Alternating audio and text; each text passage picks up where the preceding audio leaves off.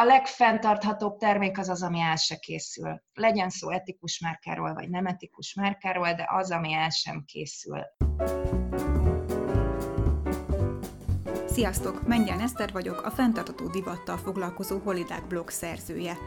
Ez a Nincs egy göncön se podcast, amelynek célja, hogy rámutasson, valójában nagyon is sok ruhánk van. A csatorna segít abban, hogy tudatosabban építs ruhatárat a jövőben. Közben még többet megtudhatsz arról, mi abban jelenleg a divatiparral, és milyen környezettudatos megoldások léteznek. Ezen kívül megismerkedhetsz magyar slow fashion márkákkal, a fenntartható divat magyar szakértőivel, és olyan hétköznapi emberekkel is, akiknek valamilyen szempontból nagyon izgalmas ruhatáruk van.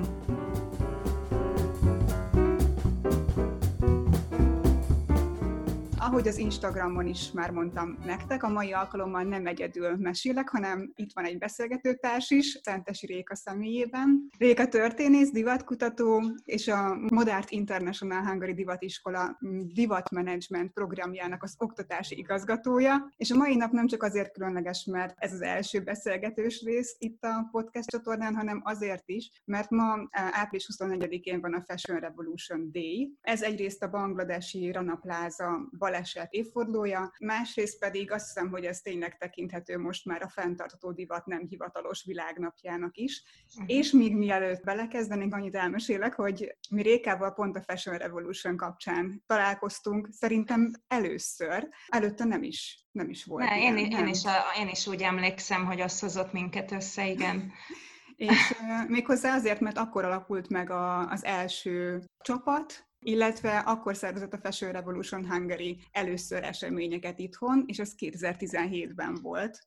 Uh-huh. Úgyhogy most már a harmadik év, amikor, amikor a Fashion Revolution Hungary is aktívan részt vesz a Fashion Revolution Day illetve a Fashion Revolution Week esemény sorozatban. Nagyon-nagyon-nagyon köszönöm, hogy elfogadtad a, a felkér, felkérést, ami szerintem egy nagyon izgalmas beszélgetés lesz, mert hogy magáról a fenntartó divatról fogunk beszélgetni, arról, hogy te történészként hogyan látod azt a helyzetet, amit most ugye a világjárvány okozott, illetve hogy milyen jövője lehet majd akár a fast fashionnek, akár a divatnak. Úgyhogy engem ezek mhm. nagyon-nagyon érdekelnek. Viszont, ami még jobban érdekel, hogy hogy, hogy vagy most, és mit, mivel mivel foglalkozol, mit csinálsz? Divatkutatóként, uh, ja. tanárként? Először is mindenkit üdvözlök, nagyon, nagyon jó látni téged, Eszter, meg beszélgetni veled, és nagyon szépen köszönöm, hogy megkerestél ezzel a lehetőséggel. Kicsit kirángat a motiválatlan állapotomból, ami egyben félig meddig válasz is a kérdésedre. Az az igazság, hogy nekem elég nehéz ez az időszak, mert hogy nagyon szociális ember vagyok, és nagyon fontosak az emberi kapcsolatok, nem hiába, vagy hát nem véletlenül lettem elsősorban tanár, mert hogy nagyon élvezem azt, hogy emberekkel foglalkozhatok, úgyhogy ez a része borzasztóan hiányzik, és egy kicsit megvisel. Hogy mivel foglalkozom most, ugye, ahogy elmondtad elsősorban, a, a fő profilom az a modern francia divatfőiskola egyik szakát, a divatmenedzsment szakán vagyok vezető tanár, úgyhogy a, a feladataim nagy részét azt teszi ki, hogy itthonról próbálom menedzselni az iskolának az életét. Szerencsére van egy fantasztikus tanári gárdánk, aki nagyon, nagyon együttműködő és pillanatok alatt adaptálódott az új helyzethez, és szintén szerencsére nagyon lelkes, cuki, motivált diákjaink vannak, akik szintén egy pillanat alatt adaptálódtak ehhez a nem könnyű és nagyon hirtelen jött és új szituációhoz. Úgyhogy hát mi az állami egyetemekkel egy időben átálltunk a távoktatás rendszerére, ami azért most már egy hónapja, hogyha jól számolom, lehet, hogy már egy kicsit több is megtörtént, úgyhogy most arra tök jól kialakult a rendszer. Úgyhogy elsősorban próbálom a, a munkámat itthonról végezni, illetve hát tanítok az eltén is viszek a bölcsészkaron két kurzust két kollégával közösen, úgyhogy azok is lefoglalnak továbbra is igyekszem ugyanúgy készülni az órákra. Ebben az a nehézség, hogy én egy hatalmas könyvboly vagyok, és nagyon-nagyon szeretek a könyvtárba járni, készülni az órákra, mert hogy szeretem sok helyről összeszedni a tudásanyagot, meg, meg, meg szeretem nagyon azt a feelinget, Úgyhogy hát szerencsére, mivel nagyon régóta tanítok, ezért nem kerültem olyan helyzetbe, hogy nem tudok elmenni a könyvtárba, és nincsen meg az az anyag, de azért mégiscsak redukálódott. Úgyhogy próbálom ezeket az új módszereket, meg lehetőségeket a saját fejlesztésemre is kitalálni. Úgyhogy a, ami, ami kötelesség vagy munka, amivel foglalkozom, az nagy részt ez. Ezt leszámítva én elég sok helyre jártam előadásokat tartani, máshol is tanítottam, különböző projektekben vettem részt, tehát ezeknek a nagy része ez most értelemszerűen megszűnt. Úgyhogy hol jobban, hol kevésbé jól, de próbálom a, próbálok például a saját doktori dolgozatomra koncentrálni, kihasználni ezt a szabadidőt, ami rám szakadt, és megpróbálni foglalkozni vele. Szintén a könyvtár meg a levéltár hiánya az, ami, ami ezt megnehezíti. Um, de legalább ami nem meg... kell, bocsánat, csak Igen, de hogy, hogy legalább így a, az öltözködés része az, köny, az viszont könnyebbé vált valószínűleg, vagy nem. Mert hogy... Igen, attól függ, nagyon hiányzik egyébként, hogy felöltözzek, kiválasszam, hogy, hogy összerakjam, felvegyem, viseljem a, a ruháimat, úgyhogy én nem tudom, hogy, hogy ez vicces, vagy nem vicces, vagy gáz, vagy nem gáz, de én felszoktam venni a legszebb ruháimat a spárba. Vagy amikor húsvéti sonkát mentünk vásárolni, akkor alig, alig vártam egy user news ruhámat, hogy hordhassam a tavasszal. Én fölvettem, tehát hogy keresem ezeket az alkalmakat, mert a lelkemnek viszont jót tesz. Igen, én azon gondolkoztam egyébként, hogy én is most, meg, most annyira felöltöztem egyébként ehhez az mm. interjúhoz, amit persze senki nem fog látni, csak azt a, a te tiszteletedre felvettem egy inget, van rajtam egy farmer nadrág, van rajtam egy rúzs, szóval, hogy legalább Igen. így ez legyen így pluszban. Tehát, hogy tényleg egy, ez egy alkalom most, hogy mi beszélgetünk, és, és itt az online térben találkozunk. Viszont nekem Igen. az jutott eszembe még, hogy az én nem csak az öltözködési szokásaim változtak meg, hanem hogy jó, mondjuk én eleve kevés ruhát veszek, de hogy nem is gondolok arra, hogy ruhát vegyek, uh-huh. hanem az van bennem, hogy hát, hogy egy kaját azt kell venni, megvettünk mhm. vitamint, uh-huh. és nagyjából itt véget is ért a vásárlás, szóval, hogy semmi ilyen nincsen. Igen. És ugye ez szerintem azért valahol lehet egy, egy ilyen tendencia, hogyha kivetítjük akár az országra, akár a világra, uh-huh. hogy mhm. egyfajta ilyen, ilyen vásárlástop alakult ki. Ezt, ahogy látod divat szakemberként, ez létező dolog, uh-huh. és mit lehet ebből majd levonni ilyen következményként? Uh-huh. Az, ami most várható.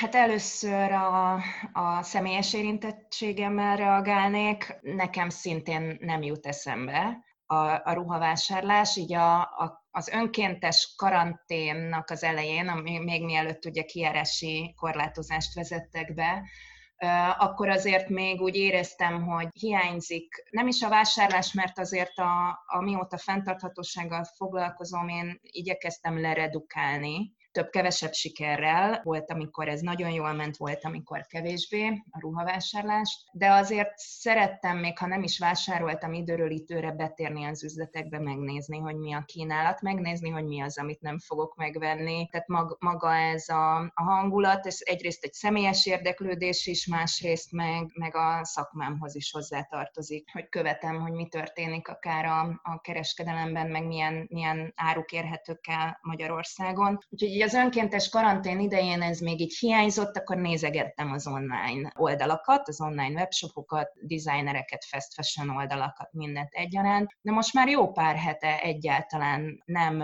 mozgat, és elhozta ez a karantén azt az érzést, amit nagyon régen elvesztettem, és nagyon régóta mondom a fenntarthatósággal kapcsolatos munkámban azt, hogy meg kell tanulnunk újra megszeretni a saját ruháinkat, és nem folyamatosan újra vágyni és egy ilyen külső nyomás, egy külső szituáció, amit ez a járvány helyzet hozott, ez hozta magával ezt az érzést. Ugye, hogy sok a szabadidőm, amit azzal töltök, hogy rakom rendbe a lakást, folyamatosan szelektálok, amihez az is hozzátartozik, hogy a gardróbomat is átszelektáltam még alaposabban, mint ahogy az korábban történt, és most már azt tudom mondani, hogy 80-90 százalékban csak olyan ruháim vannak, amit szeretek és szívesen hordok. Ezért bennem ez a nincs egy göncöm, amit felvegyek. Kérdés, hogy egy kicsit visszautaljunk a műsornak a címére. Ez bennem, hál' Istennek nagyon régóta nem szokott ilyen frusztráló tényezőként fellépni. És ez egyébként egy jó érzés, az, hogy ha néha valahova kimegyek vásárolni, leginkább, vagy biciklizni egy kört, akkor nagyon jó érzés ezekbe a meglévő ruháimba belebújni, és egyáltalán nincs bennem a, a vágyakozás a vásárlás iránt. Ez a személyes érintettségem. Az, hogy mi történik a divatiparban, kétféle jóslás létezik. Az egyik szerint kicsit le fog lassulni. Hát ugye most ugye lelassult a, az üzletek bezárásával a divatcikkfogyasztás, de sokan jövendölik szakmabeliek, hogy ez, ha nem is ennyire lassan vagy visszafogottan fogunk vásárolni a járványhelyzet elmúlta után is, de hogy mindenképpen egy fenntartható, lassabb fogyasztási szokás fog kialakulni ezzel a helyzettel. A másik iskola, meg hogy így fogalmazzak, pedig azt jövendöli, hogy éppen, hogy meg fog ugrani a ruhavásárlások száma. Egyébként nevet nem mondok, de magyar márkának a képviselőjével is beszélgettem erről, és ők is arra számítanak, hogy egy ilyen rewarding vásárlás fog elindulni, tehát egy ilyen önjutalmazó vásárlási hullámra számítanak a karantén feloldása után, és hát ezt, ezt nem lehet azt gondolom, hogy innen most a Bakács utca 5-ből megjósolni, hogy melyik fog bekövetkezni, az nehéz. Én arra tippelek, hogy azok, akik eddig is nyitottak voltak a tudatosabb fogyasztásra, azoknál ez talán tovább erősödik, vagy azok, akik bizonytalanok voltak, és érdekelte őket a tudatos fogyasztás, de még nem álltak rá, talán azok most ebben a kényszerhelyzetben megtanulják, hogy hogyan is lehet ezt fenntartani, de nehéz megjósolni, hogy mi fog történni. Az biztos, hogy nagyon sok kihívással és izgalommal teli időszak a teljes iparág részére, és hát ugye most kifejezetten divattal foglalkozunk, de természetesen nem csak a ruházati ipart érinti. Igen, igen. E- erről az utóbbiról egyébként én is olvastam, hogy elindul ez a újra, újra szeretnék vásárolni, és újra kell igen. valami. Az kérdés persze, hogy ezek milyen termékek lesznek. Nagyon sok cikket olvastam is, hogy próbáltam egy utána járni, és sokan egyébként a második világháború utáni időszakkal hozzák párhuzamba ezt a jelenlegi helyzetet. Ugye akkor is volt egy elég komoly ugye visszaesés is, nem is nagyon tudtak ruhát vásárolni, inkább felerősödtek másféle folyamatok, illetve ott jött be az, hogy ilyen apróságok, tehát például a rúzs, azt hiszem, hogy ott, ott jelent meg, mint jutalom. Igen aztán utána a 2008-as válságnál azt hiszem pont a körömlak volt az, ami nagyon felfutott, mint ilyen, Igen. hát mint luxus, a Chanel körömlak uh-huh. lett a luxus cikk, és egyébként például most azt olvastam, hogy a fülbe való valamiért, ott indult meg egy ilyesmi. Uh-huh. Látsz egyébként arra tényleg valami irányt, hogy, hogy nagyon-nagyon hasonló helyzet, mint a második világháború környékén is után? Azért igen, mert uh, bocsánat, ezen annyit, annyit gondolkodtam, hogy uh, kicsit távolról kezdem el, hogy tulajdonképpen most annyi a dolgunk, hogy otthon maradjunk, és támogassuk azokat, akik esetleg nehéz helyzetbe kerültek, akár egészségileg, akár gazdaságilag, és mégis milyen borzasztó nehéz, és mindenki, mindenki megél valamiféle nehézséget ennek kapcsán és néha így felmerült bennem furdal a lelkiismeret, amikor végig gondolom, hogy például a nagyszüleink mit csináltak végig, világháború 56 és a társai. És aztán mindig oda lyukadok, hogy nem lehet összehasonlítani az akkori élethelyzetet, mert mi egy más világban szocializálódtunk, mint ők. Ruhafogyasztás szintjén ugye ott nem, nem csak az egyénnek a vásárló eleje, meg az infláció, meg a munkahelyek elvesztése, okozott problémát, hanem a termelés is leállt. Az, ami nem állt le, azt igyekeztek a háború szolgálatába állítani, így például a gyártás az a ejtőernyők készítését szolgálta ki, ezért például nem volt harisnya a piacon, és ennek hatására terjedt el egy picit később a nylon harisnya. Ezen az analógián tudnám azt mondani, hogy, a, hogy az iparág azért amióta kialakult, és hogy végig tekintünk a első-második ipari forradalomtól kezdve be a kapitalista rendszer kialakulása, fogyasztói társadalom kialakulása. Tehát annyi elakadás volt, és annyi változás volt, és az ipar és a piac előbb vagy utóbb mindig alkalmazkodott az új helyzetekhez. Tehát ez a történelmi tapasztalat, ami nehézséget jelent most, hogy sok a bizonytalanság. Tehát ugye nem, nem tudnak a divatipari vállalatok sem tehát az, az egész ellátási lánc, a nyersanyagtermeléstől a kereskedelemig nem tudnak tervezni, nem tudják az üzleti terveiket tartani. Nehéz felmérni, hogy mi várható a fogyasztói oldalon, a piacon. Tehát, hogy azt gondolom, hogy ugyanúgy, mint a történelmi tapasztalatot, utólag fog összeállni a kép, hogy, hogy pontosan mi is történt itt az iparágban, mert jelenleg egy ilyen bizonytalanság van, és hát ugye azt, azt tudod, meg az olvasóid is nagyon nagyon sokat olvashatnak a, a blogodon, meg különböző cikkeidben arról, hogy mennyire komplex az egész iparág. Ugye, hogy említettem a nyersanyag termeléstől a fogyasztóhoz kerülésig, és hát ezt, ezt az egész ellátási láncot nagyon komolyan érinti ez a mostani válság. Jó hír ezzel kapcsolatban, hogy a környezetünknek, már hogy a, a, a Földnek, a környezetvédelemnek ez egy nagyon pozitív, úgymond egy ilyen fellélegző időszak. Rossz hír viszont az, hogy, hogy gazdaságilag ez egy nagyon komoly problémát jelent, és nem csak a divatipar számára, hanem egy globális gazdasági rendszerben is a divatipar egy nagyon jelentős részt foglal el.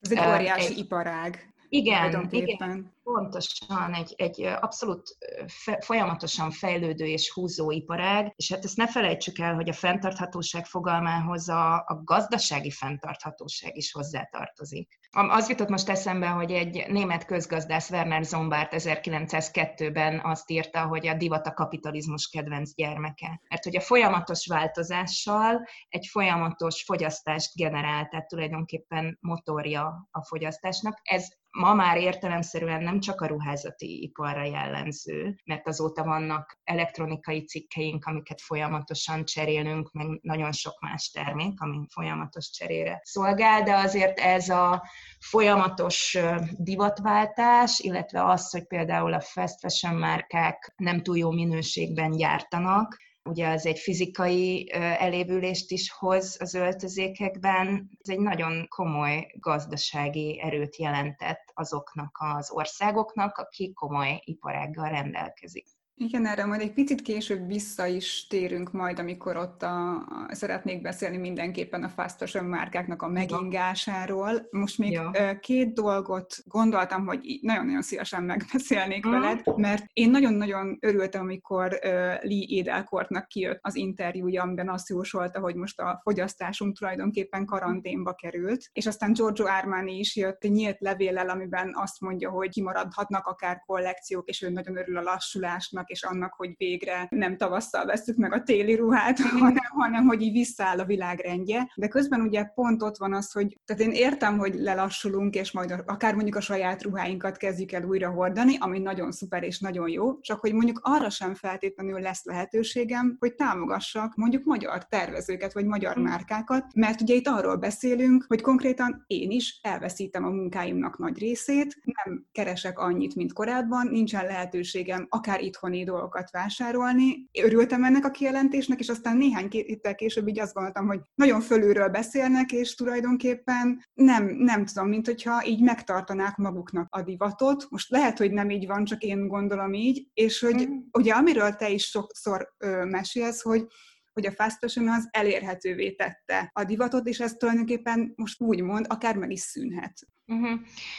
Uh, fú, egyfelől azt gondolom, hogy bár nem lehet tudni, hogy meddig tart még ez a, a helyzet, hogy meddig kell az üzleteknek zárva tartani, de most, így április, nem tudom, 24-én, azt mondanám, hogy nem, a, nem az Inditex és nem a H&M csoport, és nem, a, nem ezek a nagy egyébként piacuralmi márkák lesznek azok, akik belebuknak ebbe a helyzetbe. Most ezt mondom, aztán, hogyha egy hónap múlva még mindig nem tudjuk, hogy, hogy mi lesz, és még mindig azt gondoljuk, hogy akár még tovább eltarthat a karantén, akkor már lehet, hogy mást fogok mondani. Akkor, akkor is beszélünk, ne aggódj. Jó, rendben. Tehát, hogy ez egy, ez egy ilyen mostani gondolatom, hogy nem, nem ezek azok a márkák, akik nyilván óriási veszteség, meg át kell alakítaniuk a rendszerüket, nagyon-nagyon nehéz helyzetbe kerültek ők is, ez egyértelmű, de tök jó, hogy felhoztad a magyar márkákat, mert hogy a lokális és kis márkák azok, akik már most érezhetően komoly veszélyben vannak. Tehát a nagy piacuralmi márkák most még persze vesztesség éri őket, biztos, hogy rengeteg embert el kellett bocsájtaniuk, nagyon nehéz helyzetbe kerültek, de még nem érezhető rajtuk az, hogy olyan hú, de nagyon nagy tragédia lenne. Azt gondolom, hogy a magyar márkáknál ez már most érezhető. Nagyon-nagyon ironikus helyzetbe kerültem én és tíz fantasztikus magyar márka március március első felében, amikor már karantén helyzetben voltunk. Hosszú hónapokkal ezelőtt már le volt beszélve, hogy egy ilyen fenntarthatósági tanácsadást és workshopot tartok ezeknek a márkáknak. És mire sor került a workshopra és ezekre a tanácsadói beszélgetésekre, addigra ezt már csak online tudtuk megoldani. És annyira nehéz volt abban a helyzetben, amikor pontosan tudtam már én is, meg ők is tudták, hogy milyen nehézségeket fognak átélni, arról beszélni, hogy hogyan tudják még fenntarthatóbbá tenni a márkájukat. És hát má, már akkor március elején többen ezek közül a márkák közül érezték, hogy lecsökkent ugye a fogyasztás. És hát igen, az, ez, amit mondasz, hogy azok, akik a bázisát jelenthették ezeknek a márkáknak, azok most inkább spórolnak, vagy már most elvesztették a bevételeiknek egy részét, és leérkezünk a Maslow piramisnak az aljára, amikor nem a ruhánk általi önkifejezés lesz egy fontos motiváció, hanem az, hogy legyen mit enni, meg hogy ki tudjuk fizetni az albérletünket. Igen, tehát egy nagyon, nagyon szomorú és nehéz helyzet a, a lokális márkák számára. Másrészt viszont azt gondolom, hogy én mondjuk annyit tehetek, hogy amennyire csak tudom, fölhívom rájuk a figyelmet, mert azért vannak, akik nem veszítették el az állásukat, és most például nagyon-nagyon tudnák támogatni a, a helyi márkákat, vagy az itthon készült termi, tervező őket, úgyhogy, úgyhogy ha más nem, akkor ennyit megteszek. Így ezt, ezt nagyon, nagyon-nagyon jól teszed, és nagyon élvezem azokat a cikkeket, meg van egy-két ilyen nagyon inspiráló ember a baráti körömben is, akik úgy gondolkodnak, hogy most van az a helyzet, hogy aki nem vesztette el a munkáját, és van bevétele, vagy van annyi félretett pénze, hogy gond nélkül végig tudja vészelni ezt az időszakot, azzal tud a legtöbbet tenni, és nem csak a, a márkákért, hanem az egész gazdaságunkért, aminek mi is a részese vagyunk egyéni fogyasztóként, hogy elkezdenek, elkezdik a kis lokális vállalkozásokat támogatni, ami azt jelenti, hogy nem feltétlenül a multi szupermarketben bevásárolni, hanem inkább a kis zöldségesnél, a kis hentesnél, stb. stb. És ugyanebbe beletartozik az is, hogyha valaki mégis ruhavásárlásra adja a fejét ebben a helyzetben, akkor igenis hívjuk fel a figyelmét arra, hogy, hogy vannak fantasztikus magyar márkáink, és ezzel a, a, a lokális fogyasztás támogatásával tudjuk valamennyire körforgásban tartani a saját gazdaságunkat. Ami nagyon érdekes egyébként, és erre se gondoltam, csak ahogy így haladunk bele ugye a, mhm. a folyamatokba, az, hogy, hogy miközben ugye támogatjuk a hazai márkákat, vagy mondjuk nem vásárolunk, aközben meg ott van a világ túlfelén rengeteg ember, aki éppen most veszíti el a, az állását amiatt, mert hogy a fast fashion márkák, hogyha nem is húzzák le a rolót, mert nem fogják, de, de hogy meginga, meginganak, vagy legalábbis nem rendelnek be annyi mindent, vagy nem veszik át a, a már félig elkészített termékeket, és hát ott ők tulajdonképpen az utcára kerülnek egyik pillanatról a másikra, na és ez nem az, amit igazából szerettünk volna, vagy szeretnénk, hogyha a fenntartóságról beszélünk. Én nekem azt jutott eszembe, hogy de hogy akkor valójában mit szeretnénk? Hmm. hogy, hogy mi, az a, mi az a modell, érted, hogy ne éhezzenek ott, ne halljanak éhen, ne legyenek olyan munka, munkába kényszerítve, amit senki nem akarna. Mi az, Igen. amit tulajdonképpen szeretnénk? Mi ez? Nagyon, nagyon jó kérdés.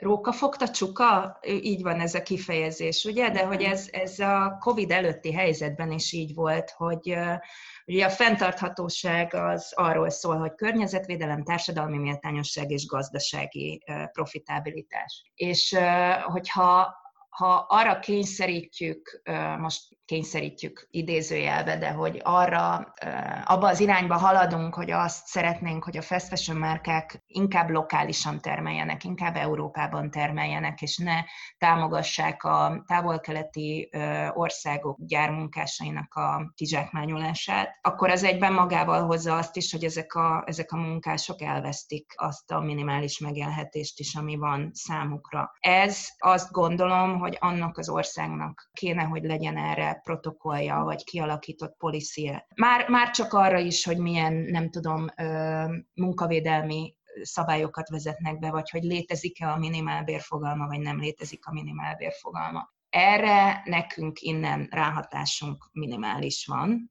A jelenlegi helyzetben, meg a munkájuk elvesztése. Igen, amit mondasz, hogy nem ezt akartunk, de hogy akkor mit akarunk a fenntarthatósággal? Azért nehéz válaszolni erre a kérdésre, mert hogy nincsen iparági standard. Hmm. Tehát, hogy így akik foglalkozunk fenntarthatósággal, azok így többé-kevésbé igyekszünk megfogalmazni, hogy mit is jelent ez pontosan, de a ruházati ipar számára nincsen egy meghatározott standard arra, hogy akkor mit is nevezünk pontosan fenntarthatóságnak. Ez, ez egyelőre nem alakult ki, és ezért van rengeteg zavar olyan kérdésekkel kapcsolatban is, hogy most akkor a vegán az fenntartható, vagy nem fenntartható, vagy most akkor ez etikusságról szól, vagy, vagy fogyasztás lelassításról szól, vagy etikus gyártási megoldásokról szól, vagy miről szól. Kinek kéne ezt meghatároznia? Lennie kéne, kellene egy ilyen fenntartatósági divat, egyesület, bármi világszervezet, nem tudom minek, aminek meg kéne alapulnia végre, és akkor mondja ki, nem tudom. Mert tényleg... Hát, hogyha egy ilyen idealisztikus utópiát, egy ilyen Mórusz Tamási utópiát megalkothatnék a divatipar számára, akkor igen, akkor azt gondolom, gondolom, hogy ez egy megoldás lehet, hogy van egy világszervezet, aki ezzel foglalkozik, és, és meghatároznak szabályokat, standardeket, aminek a hatodik haszakad meg kell felelni. Az a helyzet, hogy a nagy tőkének, tehát azoknak, akik, akik a csúcson vannak gazdaságilag a divatiparban, az kurvára nem érdekel. Bocsánat. Ez baromira nem érdekel. És én nem akarok ilyen összeesküvés elméletekkel élni, de azért szeretem néha kicsit reálisan nézni a dolgot, hogy oké, okay, hogy a fast fashion márkák tulajdonosain óriási a nyomás arra, hogy környezetbarátabbá, meg méltányosabbá tegyék az egész rendszerüket. Kérdés az, hogy ez anyagilag érdekében áll-e? Most jött ki a, a Fashion Revolution-nek az átláthatósági indexe, uh-huh. ami most már nem tudom, azt hiszem, hogy minden évben a megalakulásuk óta kiadják. Egyrészt ugye nagyon érdekes fogalom ez az átláthatóság, hogy ez micsoda, mert, hogy, a, mert hogy most a legátláthatóbb márka az a H&M vagy H&M mm. lett. Uh, mm. Ugye össze kell gyűjteni 250 pontot, és ők ennek a 70, 73%-át tulajdonképpen teljesítették, és mm. már megy a kampány, hogy a világ legátláthatóbb márkája az az H&M, már kint van a, az Instagram mm. oldalukon, nem tudja a fogyasztó azt, hogy mi az átláthatóság, igen. Mi ez az átláthatóság? És aztán utána átmegyek a következő kérdésemre. Jó. Hogy ezt fogalmazzuk meg, hogy miről Jó. szól ez az egész. Jó, nagyon, nagyon jó ez a gondolat, mert hogy pont a minap beszélgettünk otthon arról, hogy milyen érdekes, hogy a reklámipar egy pillanat alatt reagált az új helyzetre, és milyen, milyen új kliséket teremt ez a mostani korszellem, mert lássuk be, hogy, a, hogy ezt az egész világot érintő járványhelyzet, ez egy újfajta korszellemet alakít ki, még hogyha csak erre a reméljük nem túl hosszú időszakra is. És hát ugy, ugyanez értelemszerűen a divatiparra is jellemző, hogy hogy reagál folyamatosan, folyamatosan azokra az új jelenségekre, és igazából tök jól csinálják, hogy, tehát hogyha marketing szempontból nézem, akkor tök jól csinálják, hogy ezt most ők meglovagolják, hogy ők a legátláthatóbb márka, baromi jól hangzik. Tehát még hogyha nem is tud, tudnám, hogy mit jelent, akkor is azt érezném, hogy hú, ez valami fontos dolog. És hogy mit is jelent az átláthatóság, ugye ez a transparency, ami a Fashion Revolutionnek is az egyik célja, hogy a fogyasztói nyomás által tegyék átláthatóbbá a márkák a működésüket. Az átláthatóság azt jelenti, hogy, hogy az információ nagyon könnyen rendelkezésére áll a fogyasztónak. Mindenféle olyan információ, hogy az a termék, ami, amiért ő pénzt ad, az honnan származik, honnan származik az alapanyag, kikészítette, hol készült az az öltözék, pontosan milyen összetétele van. De az is hozzátartozik az átláthatósághoz, mint információ, hogy, hogy hogyan kell azt a ruhát kezelni az is hozzátartozik az átláthatósághoz, hogy tudja a vásárló azt, mert a szájában van rágva, hogy miért kerül annyiba az a ruha, amit ő megvesz. Volt egy oldal, sajnos már nem működik, ez az Honest Buy, te biztos ismerted. Igen, igen. A, ami nagyon-nagyon szimpatikus módon egyáltalán nem olcsó designer holmikat, de úgy, úgy árusított online, hogy rámentél a, magára a ruhadarabra, ami érdekelt, és minden információt hosszan kidobott róla, mennyi cérnát használtak, honnan volt ez a cérna, az mennyibe került. Az alapanyag, a többi mennyibe került legyártatni, mennyi kinek mennyi profitja van, tehát hogy azt is átláthatóvá tették, hogy, hogy, hogy miből adódik össze az ára a terméknek, és akkor te eldönthetted, hogy neked ez szimpatikus, vagy nem szimpatikus. Tehát ez is, ez is hozzátartozik. Most nyilván egy, fast fashion alapon működő márka, vagy egy ilyen üzletben történő vásárlás esetén nem lehet minden ruhadarabhoz odarakni egy ilyen több oldalas prospektust, de az online kommunikáció most már megkönnyíti azt, hogy akit érdekel, annak elérhetővé teszik ezeket az információkat. Mondjuk pont az, ár, az árkalkulációra vonatkozó információ ez nem jellemző, vagy inkább csak a, az alapanyag, az összetétel, a származás, ahol készült, stb. stb. A másik, hogy ugye vannak törvény törvényileg szabályzott információk, amit fel kell a ruhán tüntetni. Ugye az ára, az anyagösszetétele, a, a ruhának a származása, amit ki tudnak azzal játszani, hogy melyik, melyik az az ország, ahol utoljára hozzányúltak gyártási szinten ahhoz a ruhadarabhoz. Anyagösszetétel, igen, kezelési Kezelés, igen, igen. igen. Tehát ezek azok, amiket törvényinek fel kell tüntetni. És hát az, hogy a H&M 73, 73 százalékot ért el ezen a mutatón, az azt jelenti, hogy a honlapján különböző riportok formájába folyamatosan közzétesz egy csomó, csomó, csomó információt. Öm, ellenőrizhetőek ezek? Uh-huh. Tehát e, e, ezt, ezt a kérdést szeretném még ide bedobni, hogy nem, nem tudom, hogy ezek ellenőrizhető információk-e.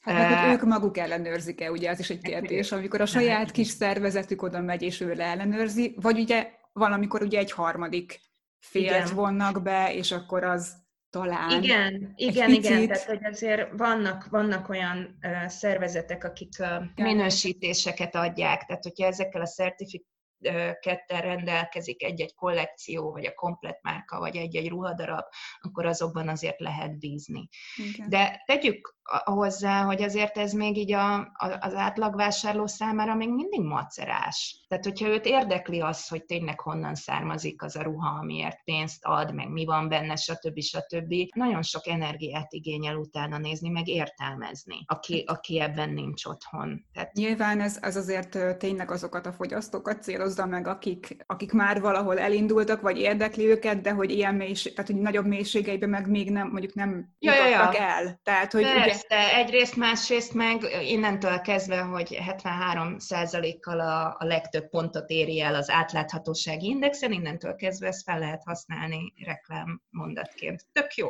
Igen. Egyébként azt hadd mondjam el, mert azt nem csak, hogy így a, azok, akik hallgatnak minket, ők is tudják, hogy a, az Agentem az 73%-kal a legátláthatóbb márka, aztán a Ceunda 70%-kal a második, aztán jön az Adidas és a Reebok, majd az uh-huh. Esprit, a Marks Spencer és a Patagonia, nagyjából így, így alakul a sorrend. Igen. És amiről viszont nem tudunk semmit, az például a Max Mara, a Max, a Pepper Jeans vagy a Tom Ford. Uh-huh. Tehát ilyen elég nagy márkák azok, akik azt mondják, hogy 2020-ban tulajdonképpen neked nem kell tudnod semmit, csak vedd meg. Na mindegy, szóval, hogy ez... Igen. Igen, egyébként ez egész fenntarthatóság témának a fellendülésével az elmúlt években azért az nagyon komolyan kialakult, hogy ezeket a nagy fast fashion óriás márkákat démonizáljuk, és úgy gondoljuk, hogy maga az ördög, de, de uh, hozzátartozik a történethez, hogy egyrészt nem ők az egyedüliek, akik nem fenntartható módon működnek. Mi hajlamosak vagyunk prémium márkákról, vagy luxus márkákról, mint a prémium, mint a Max Mara, vagy a Tom Ford, stb. stb. azt gondolni, hogy a, hú, hát az nem fast fashion, és akkor ez biztos etikus módon működik. Szóval ez a, a fast fashion óriásoknak a démonizálása, ez azért, azért fogalmazok így, mert persze nagyon sok probléma van a márkák körül, meg a gyártatásaik körül, de, de azért ellenőrizhetően is sok mindent tesznek annak érdekében, hogy alakítsanak a folyamataikon. Ettől még, mivel nem tudom, évi szinten már közel 100 milliárd ruhadarabot gyártunk le globálisan, ettől még nem fenntartható. Tehát, hogy itt, itt azt gondolom, hogy a mennyiség az, ami nagyon-nagyon problémás. Azt szerinted kimondhatjuk akkor, hogy talán a legegyszerűbb tényleg akár másodkézből, akár lokális márkáktól vásárolni, mert hogy jelen pillanatban talán ez tekinthető a, a legfenntarthatóbb megoldásnak?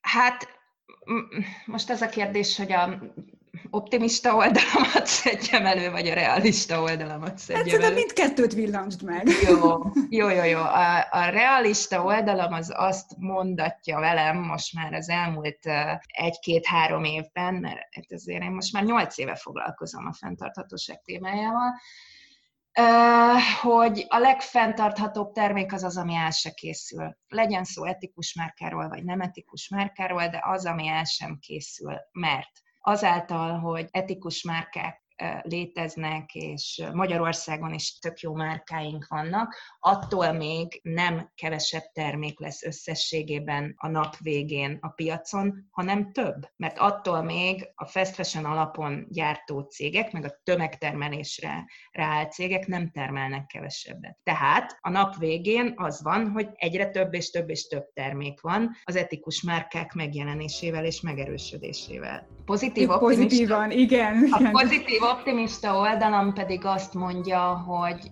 hogy az, az, a, az a vásárló, akinek ez fontos, az egész tudatosság és a fenntarthatóság témája, az nagyon sokat tehet a fenntarthatóságért azzal, hogyha lokális márkát vagy akár használt ruhát vásárol. A használt ruha, ruhában azért hiszek valamennyire, mert hogy a, magát a terméket hosszabb ideig tartja körforgásban. Nem feltétlenül ez az ultimate megoldás, de hogy, de hogy tök jó, mert ez a körkörös gazdasági működésnek egy, egyik alappillére lehet. A a, lokális márkának a támogatása pedig a, a gazdasági előbb tárgyalt dolgok miatt lehet nagyon fontos, és egy, egy segítség az egész rendszer, az ország számára. Jó, ez szerintem Jó. egy tök, igen, ez szerintem tökéletes végszónak is, mert én igazából nagyon-nagyon sokat tudnék még erről beszélni veled, és remélem, hogy fogunk is még erről beszélgetni, de én most így lezárnám ezt a, a beszélgetést. Én nagyon-nagyon köszönöm köszönöm, hogy elvállaltad. Nagyon köszönöm, hogy velünk tartottatok. Szentesi Réka, történész divatkutató, a Modern International Hungary Divatiskola divatmenedzsment programjának az oktatási igazgatója volt ma a vendégem. Friss tartalmakért kövessetek az Instagramon és a Facebookon. A Facebookon három csoportban is várlak benneteket. Vigyázzatok magatokra, és ne higgyétek el, hogy nincs egy göncötök se. Sziasztok! Sziasztok, köszönöm a meghívást!